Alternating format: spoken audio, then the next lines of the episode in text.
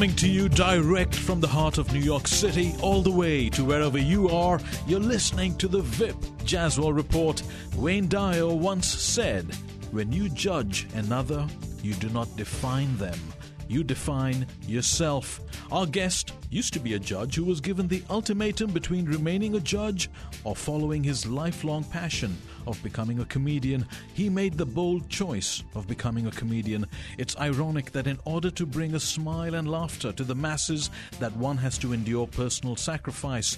The other irony is that going from judging others he is now being judged himself. However, this is America, and in this great country, we're able to make such choices and have the freedom to do so. It's my pleasure to introduce our guest, Mr. Vince Sicari. Welcome to the show, Vince.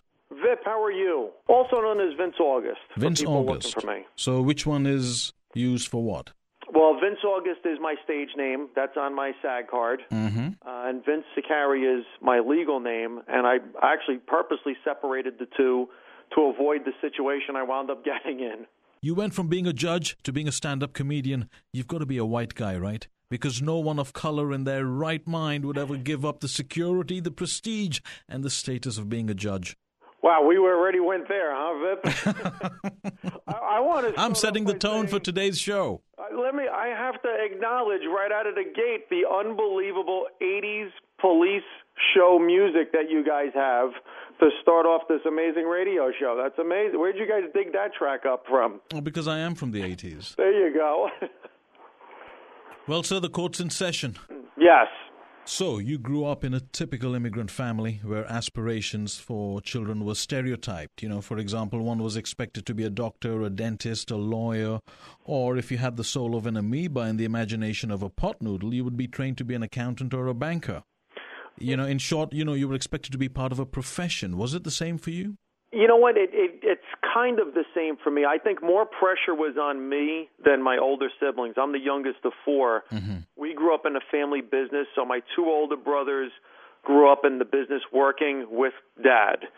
Um, I think when you got to my sister and me, because we didn't have as big a part in the family business, there was more pressure on us to deliver on the college and post college dream. So yeah, it was it was more of a weight on us, but um yeah, it was definitely there. They wanted to see listen, every parent wants to see more from their child than they did from themselves. It's just what you want to see. You want to see your kid do better than you. Yes, absolutely. But the desire uh, to be a comedian, did your parents and family ever know what you truly wanted to be? God, they they knew from when I was a kid, and my parents cringed immediately. it was an immediate. It's almost like telling an Italian mother you're not hungry anymore, you're full. You know, they just keep bringing the food out. Um, this was kind of the same thing. I I said to my parents when I was a kid, you know, I think I want to be an actor. I think this is my path in life. And they looked at me and they said, no. They said that's not your path. Your path is another path. They said, in fact, if anyone in our family was going to be an actor it, you'd probably be our last choice. So, what were you like as a child? I was very introverted. I was a very introverted kid. I was very quiet. Um, we moved a little bit when I was younger. So, you know, my first four years, I grew up in Bergenfield. Then we moved to Hackensack. And by the time we were in seventh grade, I moved to Paramus. So there, there was enough movement there that I really didn't get roots and, and develop lifelong friendships the way some people do. You moved two places. Yeah, and then How'd you know you by the time I was in college, we were moving again. Okay, no, because I've lived in um, ten different countries. I'm the one who doesn't have roots. Yeah, well, listen, I I go town to town, which in Bergen County is like moving from country to country, depending. what was that one defining moment, that aha moment that made you realize the way ahead? Uh, it was after I took the bar exam. Mm. Um, for the third time. I, I missed by a point and a, a, I think a half a point the first two times. It was the third time I took it. Um, I remember like it was yesterday. I took the final exam and I woke up in the middle of the night and you know call it a vision, call it whatever it was. I just started writing material out of the blue and just started working and crafting it. So it was really like a vision. Do you know what you you were writing? You know what? At the time, it was like three o'clock in the morning, and it was just more rantings. It was more just me scribbling down ideas, notes, and it just turned eventually turned into a one-hour tape recorded set. But at the time, it was you know just stuff about me and what I had been through in my life and experiences. And it was just your experience in a humorous way. Yeah, you'd like to think it's humorous. You don't really know until you put it to a group of strangers. Right. And strangers is the key because, you know, friends and family know you so they can relate to you differently and find humor in things that maybe strangers won't. Um, so it's, you know, you don't know it's humorous until strangers laugh at it. Yeah, and, and taking that forward, you know, everyone wants some form of recognition or adulation from society. Um, in your life, you've chosen laughter over respect, being adored over being feared. Um, what's it about a, being a comedian that inspired you to sacrifice what you had? There, uh, to me, there's no greater challenge mm-hmm. and no greater satisfaction than making a room full of strangers laugh. I, I think that is the most challenging thing to do. It's one of the hardest things to do, and if you're able to do it well, there's nothing more gratifying. So you enjoy seeing people smile and laugh at, at, at what you say? There's nothing better than that in life. It's it's the greatest high in life. That's what the actors say as well. That they prefer acting uh, in plays rather than movies. Well, it's, there's the instant gratification of the audience. Right. Whereas when you work on television, um, there's a camera, it's a closed set, and depending on you know what you're filming, if it's if it's not live in front of an audience, no one can laugh. Mm-hmm. So that becomes very difficult to know whether or not you're doing well until someone yells cut and then the room bursts out laughing, or at least you hope it does. Yeah. But that's a very different feel, and it, it you're going on feel as opposed to reaction, which is uh, another challenge uh, all into itself, which I also love. Well, rewinding it a bit, it was being a judge a boring job? Absolutely not. And I loved the job. Um, I'm sorry I'm not doing it anymore because mm-hmm. I, I thought I did it very well. Um, you know, listen, I was told I did it very well by the people that matter most. So, what were you like as a judge? I, I was like what everyone would hope to have a judge be if you were walking into that courtroom as a defendant or whoever. You mean merciful? No, it wasn't even merciful. What, what I was was a person wearing a robe. I, I didn't take on the persona of a judge. I, I went in there the same way I would go in there if I was a defense attorney or prosecutor attorney. We're here to get something done, and don't bring in you know your day's stresses don't bring in ego don't bring in all of the things that could go into that job just come in as a person understanding reasonable open-minded person ready to make rational decisions based on law and equity so did you find you were controlling the egos of the lawyers I, I think I certainly set a different tone in my courtroom. Absolutely. Mm. Um, I, you know, I, I had some big name attorneys come into my courtroom, and I really believe their demeanor was different with me than it is in other courtrooms because they know the way I conducted my court, which is I made it as comfortable of an uncomfortable situation, especially for their clients and any defendant in the courtroom. I made it a very comfortable environment. It was relaxed. But did you secretly practice humor? On the bench. While never. on the bench? No. Listen, if something if something well, no, you're being lighthearted, so I'm not meaning it in a in a in a bad way, but no, and, and I'll tell you this: if there was something there that was you know noticeably funny, or if there was a moment to acknowledge, yes. of course I acknowledged it. Right. But the one thing that I never had to do as a judge that maybe other judges do and lawyers definitely do, I never needed to use that forum as a comedian, you know why? I already have one. I, I have a comedy stage that I go on all the time, so I don't need to bring that comedic personality into a courtroom. I perform. I'm a real stand-up. Can you share with us and our listeners what was one of the best moments as a judge? Yes, I, I had a defendant who came before me uh, he was African American descent. I, he wound up pleading guilty to a charge. I, I levied the fine, and he was ready to walk out of the courtroom. And he turned around and he looked at me and he said, Judge, can I say something? And normally, when you hear someone say that, you cringe as a judge and you think, oh my God, no, please don't. I just gave you a great deal. You got the lowest possible fine. Don't look a gift horse in the mouth. Leave. And he, he, I said, sure, go ahead. And he said, I just want to tell you that I walked into this room with a perception of what this was going to be. I looked at you, a, a bald white guy with a goatee who looks a little bit intimidating and mean, and this was completely different from what I ever thought it would be. And thank you for giving me a perception or removing the mistaken perception I had of what court is, what a judge is, and, and making this a really enjoyable experience. To me, that's something that I will take with me forever. And what about your worst moment? My worst moment is having um, young people come before me that are being charged with crimes, you know, use of heroin, and seeing that the system doesn't permit me to do more to help them. Right. You know, my hands were tied to a certain degree, and I tried to establish a program and get involved with something that would give them more of an opportunity rather than just put them in the through the system. And you know, we have our parameters. Now you said that you're a different you were a different kind of judge. Yeah. So what's the stereotype of judge that existed that made you want to be different? Well, I, as a defense attorney and as a you know a plaintiff's attorney in civil courts, I've walked into many courts where judges have that that power trip, and they're I don't want to say abusive, condescending. I think is you know one way to look at it. That ivory tower mentality. You know the the bench is elevated, right. and a lot of them seem to feel that they're above the people they're in front of, which is crazy because you you were once never a lawyer and then you became a lawyer, which is what's standing in front of you, mm. and now you're a judge. Don't ever forget where you came from.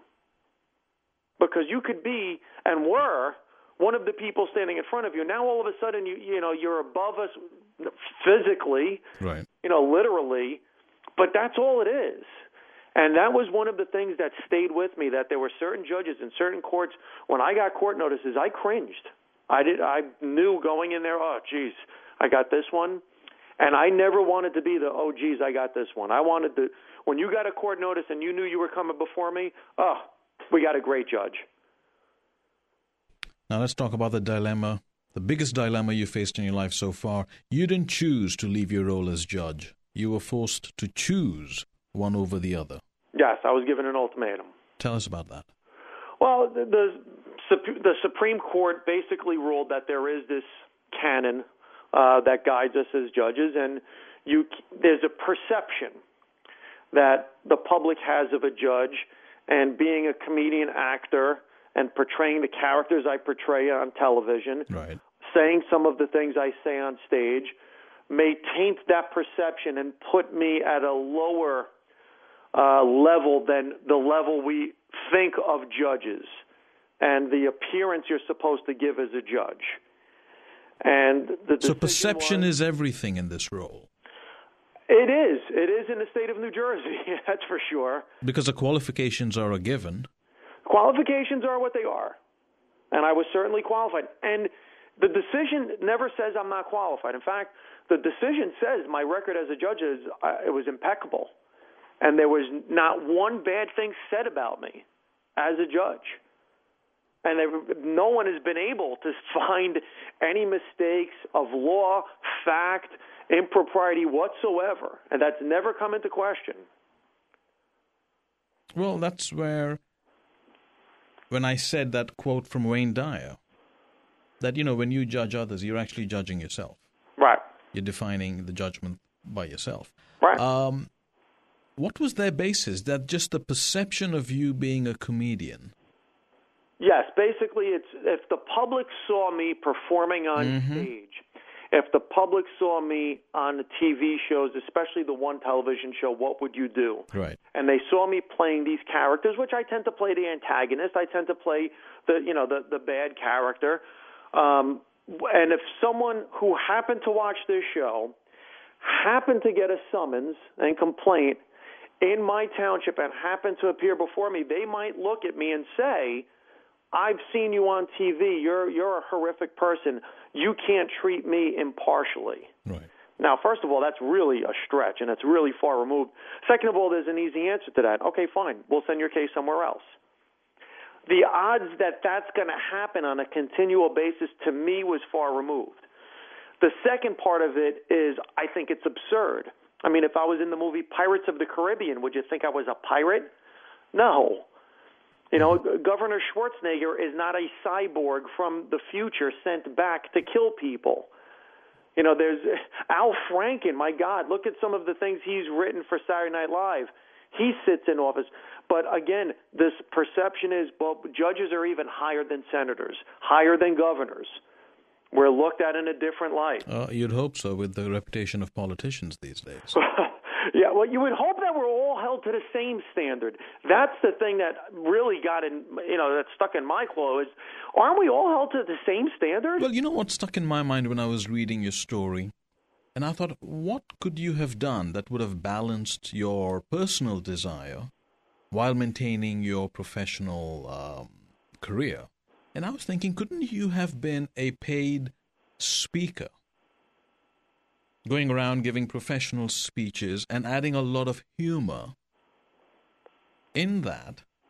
Um, and then you're actually balancing both. Because if, if a large portion of your judgment by the judicial system is based on perception, coming across as a professional speaker who's exciting, entertaining, because then it doesn't become comedic, it becomes entertaining has a better reputation and a better perception than just going out and being classified as a stand up comedian?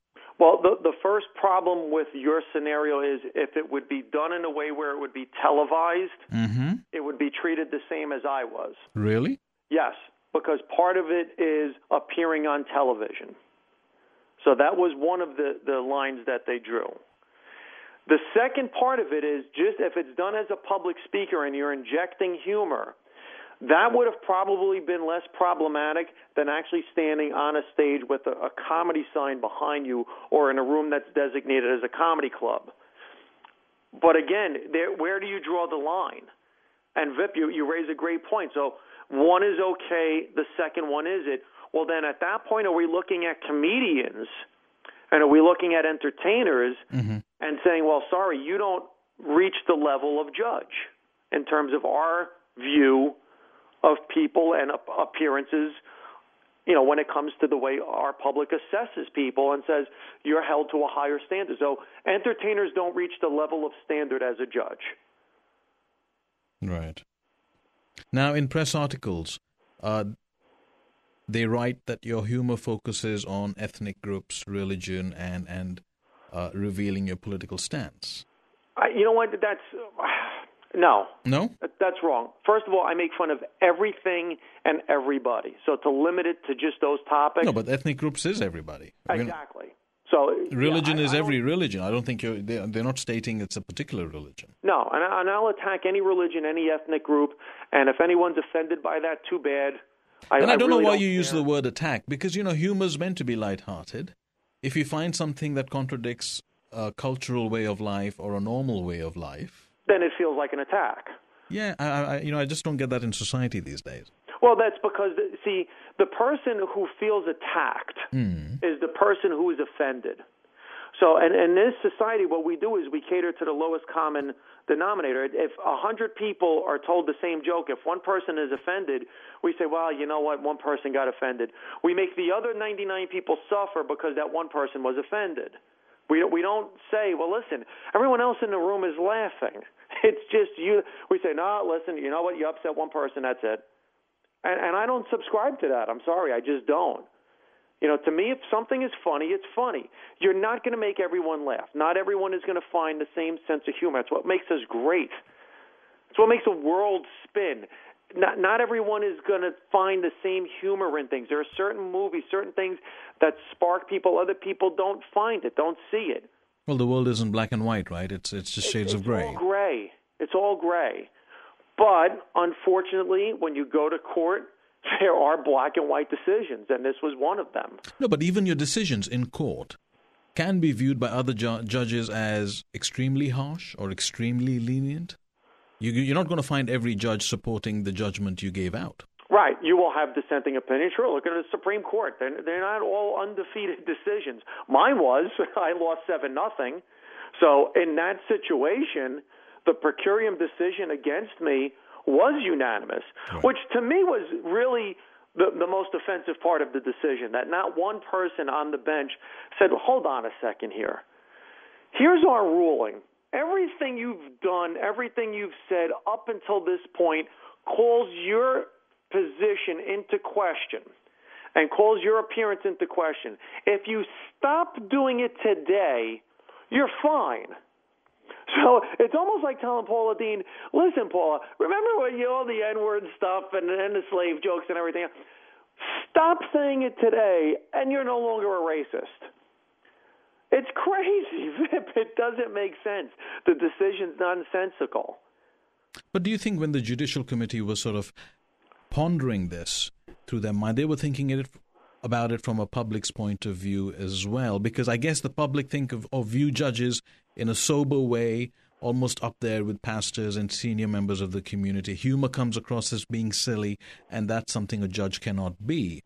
I mean, for example, if I'm a radio host by day and a phone sex operator by night, I don't think I'm going to be able to justify that with my organization. If your theory and your premise is correct, hmm. Then the six months that have since passed and the reaction to the decision with regards to me should have been enough to make the administrative office of the courts look at their rule and say, you know what?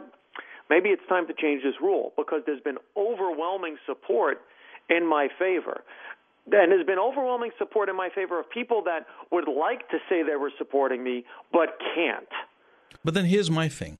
Um, and I love the fact that you got a lot of support for your cause. But if the tables were turned in a way where these people who support you are being put on trial by a judge for something they've done who was also a comedian, do you think they might think twice? Because it's very easy to lay judgment when you're not the one being prosecuted. I would, for me, mm-hmm. I would rather have someone like me sitting on the bench judging me than having someone. What do you What do you bring to the bench? I bring to the bench the fact that I'm a person up there. I'm just a regular person who happened to achieve a certain level of success as a lawyer.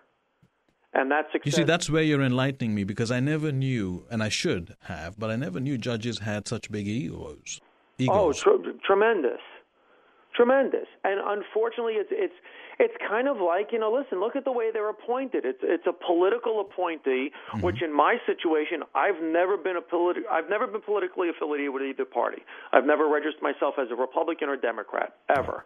I'm not independent. I'm unregistered. So I get it. I'm appointed three Republicans two Democrats five nothing vote. When I'm up for reappointment, my, the cat was already out of the bag. The, the court, the case was before the Supreme Court, or at least was scheduled to be argued at some point. Democrats took over. They chose the first year to do nothing. Second year, Democrats said, listen, we're not going to wait for the Supreme Court. You know what? You're doing a great job. Four Democrats, one Republican, reappoint me 5 nothing. So, listen, does that kind of develop an ego? Do you kind of start to develop an ego based on that? Possibly. I can see how that happens. When someone is plucked out of a law firm because of political associations and the friendships, and you're appointed to the Superior Court, does ego come with that? Well, does ego come with the law profession? Sure, it does. Now take a lawyer and tell them they're a super lawyer. Oh, yeah, of course. I guess this perception of being a judge removes all aspect of the fact that emotional gratification should play any part in your judgment. Well, it, unfortunately, sometimes that happens. Listen, it, it depends on the person. Now, I'm not saying this of all judges. We have some amazing judges here in the state of New Jersey that have appeared before. Mm-hmm. I've been to New York courts, amazing judges there. Well, Our Vince, United States Supreme Court, eh, well, you know. now, when you look back, do you think, in all fairness, that the ultimatum the Judicial Committee served on you was the best thing in the public's interest? Not your fans, but the overall public. In the public interest, no. No. Absolutely not. Why?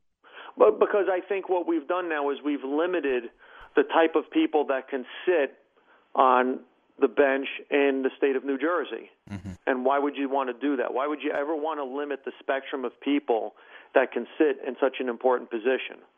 And you really don't want to discriminate against professions then either, right? Well, that's the other. Being a comedian doesn't sort of lessen your role and your ability to be a judge. Right, and and should we start looking at certain professions like entertainers and say, sorry, you don't reach the level that we find judges to be at? Should we say that about any profession? I don't know.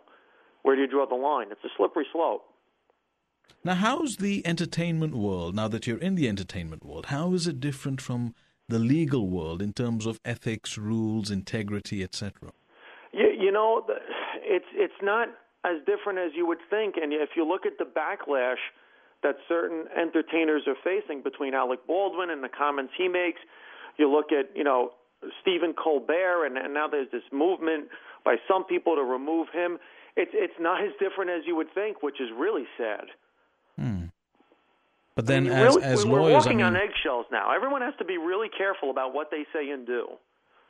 yeah, with all the paparazzi and, and the photos and Well, yeah, and- because you're judged by one statement, one comment, as opposed to a lifetime of who you are and what you've done. So you make one off-color remark, and that's the thing that everyone's going to jump on and start attacking you with, and not say, "Listen, let's judge the person's character and not, you know, one moment out of a lifetime." But you know, all said and done, uh, you always get the agents saying it's free publicity. Yeah, but again, you know, careers are, are destroyed. Um, you know, you, you have to go through this whole rehabilitation process when you just want to work. You know, I mean, should that really be part of the job? And, and part, does it have to be that much of a game? Uh, I mean, come on. Hmm. Well, let's talk about your career, the new career. How do you prepare for a routine? Well, it's it's funny. The new career has been the same as the old career, and, and both careers took off at the same time. Everyone seems to think that I'm judge turned comedian, and that's not true. I was a comedian long before I was a judge. Mm-hmm.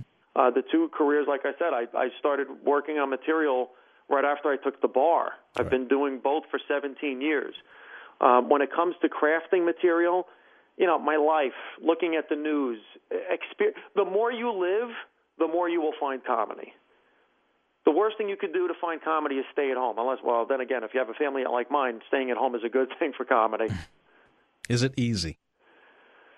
Because If it looks like it it, looks yeah. like you go on stage, you're wearing t-shirt and jeans, you're sort of blending in with the crowd, uh, you're just talking away. If you're good at it, yes, it's it's easy in the sense. Well, easy is a t- I don't want to use the word easy. If you're good at it, you will find success comes a little bit easier than certain people that sit, work, craft jokes, and are constantly, you know, trying to find humor. Um, if you have the personality and a persona that, or your mind, really the key is your mind, that gravitates towards finding the humor in everything in life, it's going to come easier. So, what's your main source of inspiration for your material? I mean, you sit down.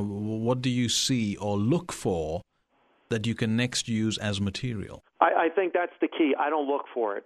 I think it's just a matter of keeping your eyes open, Mm. and com- comedy will come to you um, in, in various forms. And it's just all again, it's all perception.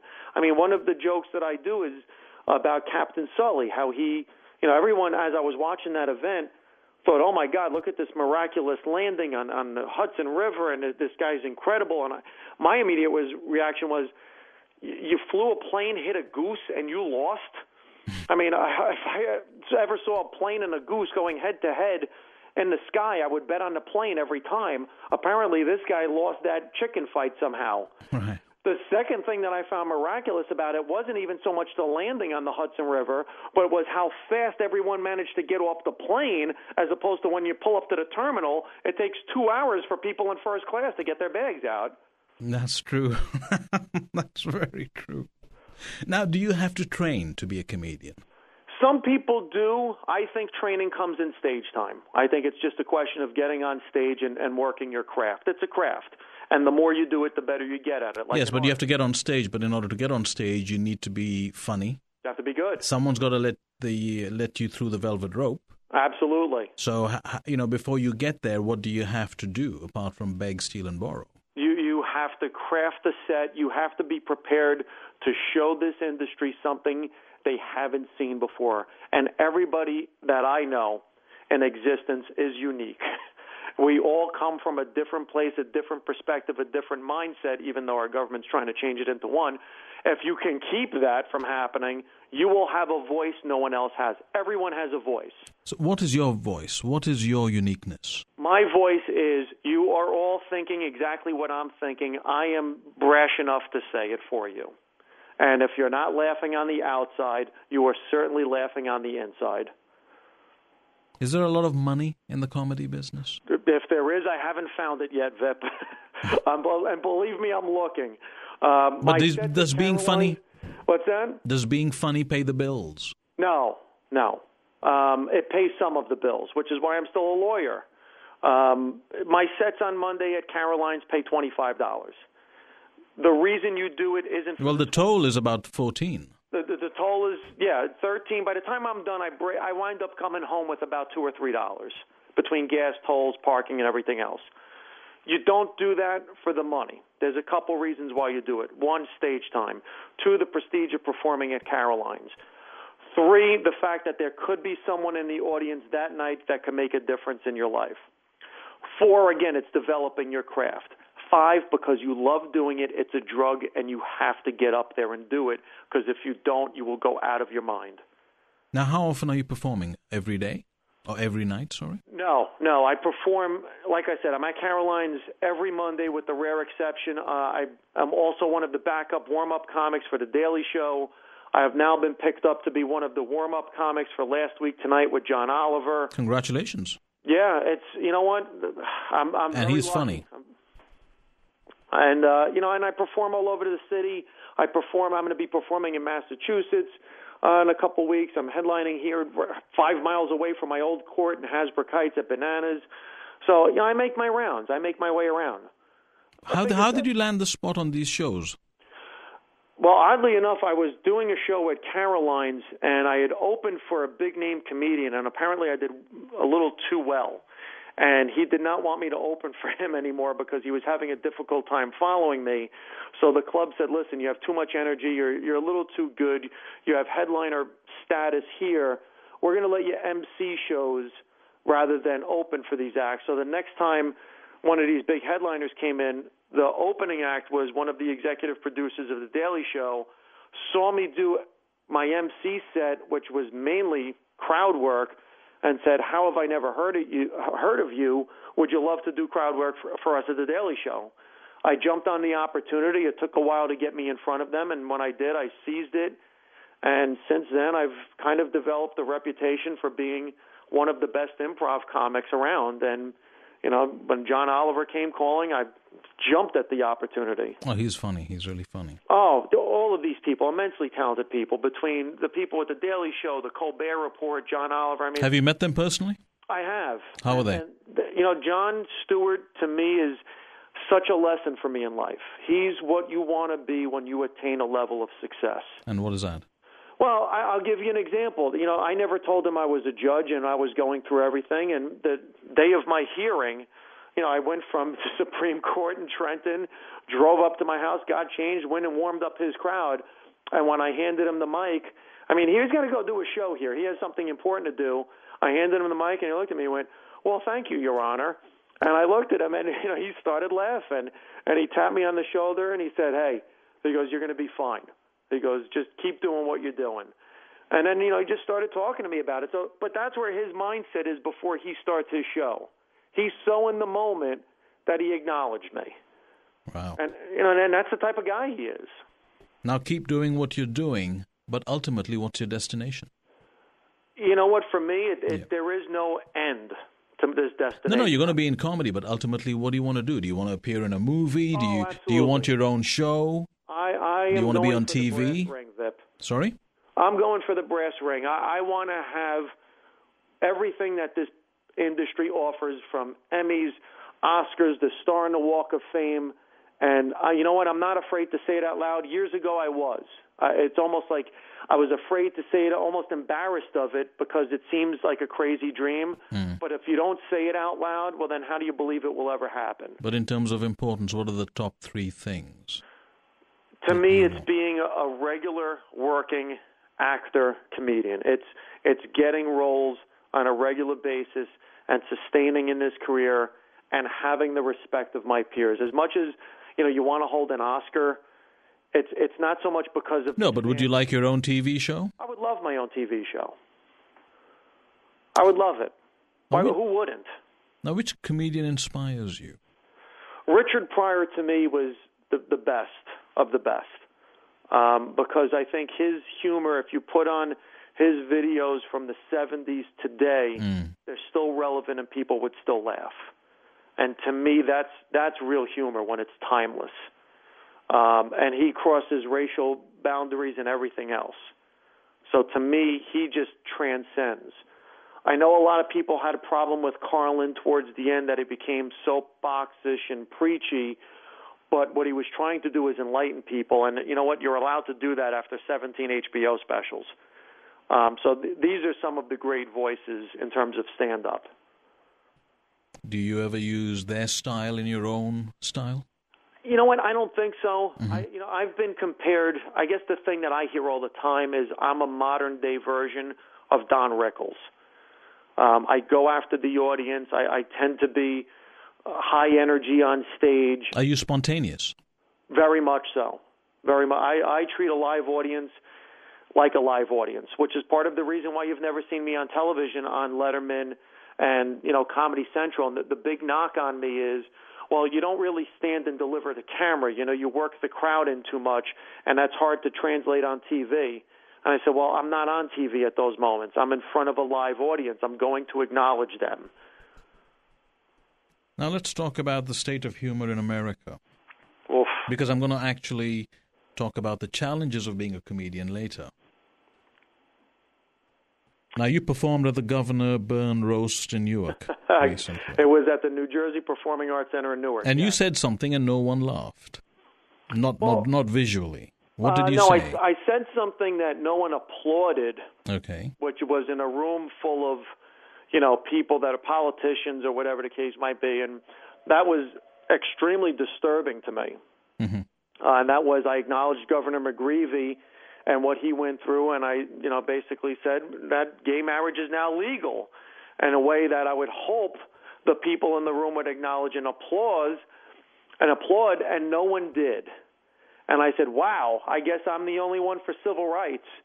And once again, no one applauded. And I said, interestingly enough, I'm also the one that got removed as judge. And I would hope that got a laugh. Oddly enough, it got a laugh, big laugh, in the green room from the writers, but everyone in the room was very uncomfortable with that. Hmm. And to me, it was it it disturb. It still sits really badly with me that no one applauded that. And I said, wow, 170 to nothing vote on that one.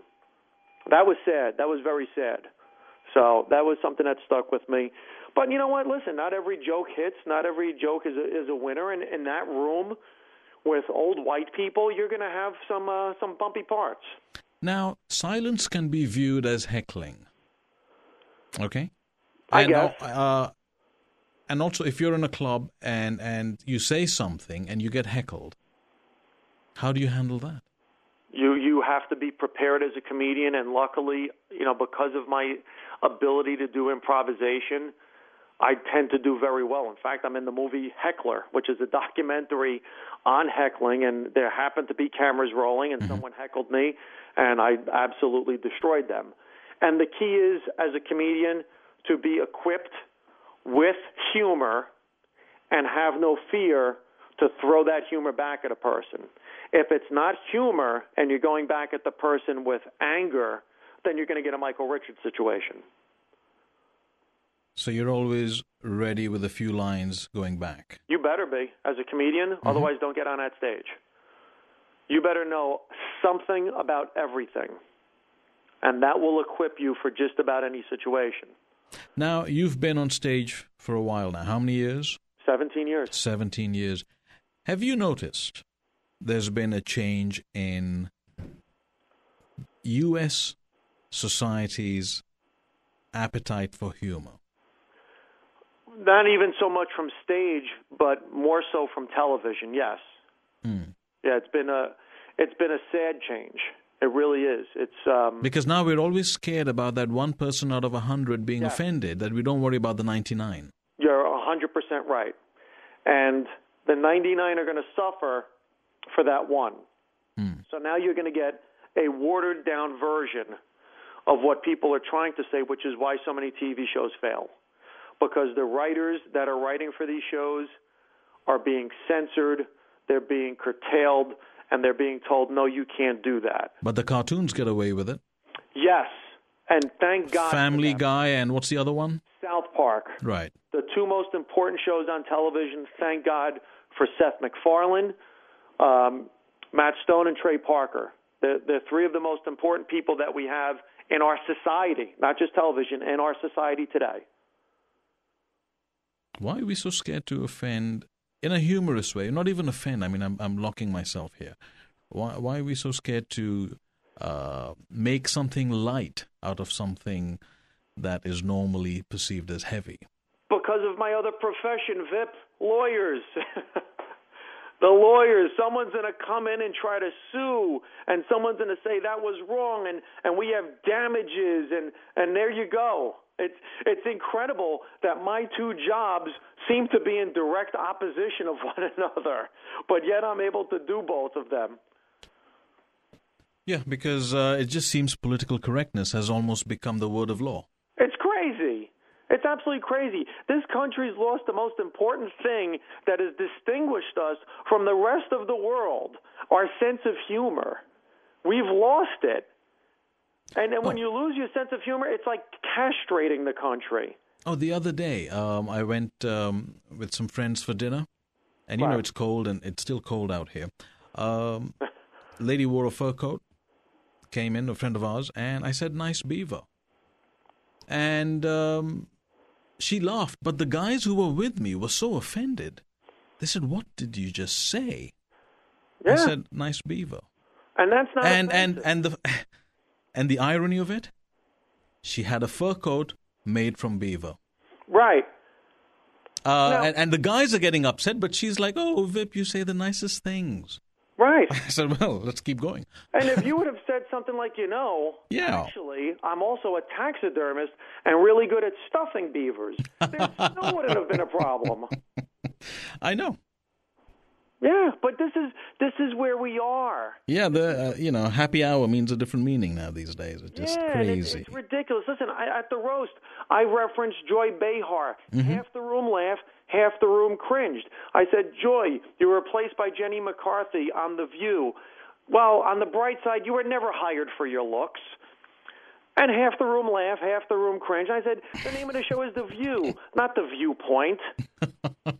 and to me, it's like, really? We're offended by that? What am I saying? Oh, you know, you called a woman unattractive. And I said, no. I never said she was ugly. I said she was never hired for her looks. She was hired for her opinion. Jenny was hired for her looks. So you can flip that every which way, and then you now that well, that's calling Jenny stupid. No, it's it's a joke. Everybody, relax. People don't relax anymore. No, no, it's it's again, it's find something and complain about. It. Because you know what? You're not allowed to be nice either anymore, Vip. See, that's the other thing. Like you you with that woman. If you see an attractive woman in the office, you have to be careful going up to her and say, "Wow, you look great today." Because what's everyone say? Oh, depending on how you say it, that's sexual harassment, that's this, that's the other. Oh yeah, we get classes in that. Right. So you're not allowed to be nice. So I guess the only option is to be mean.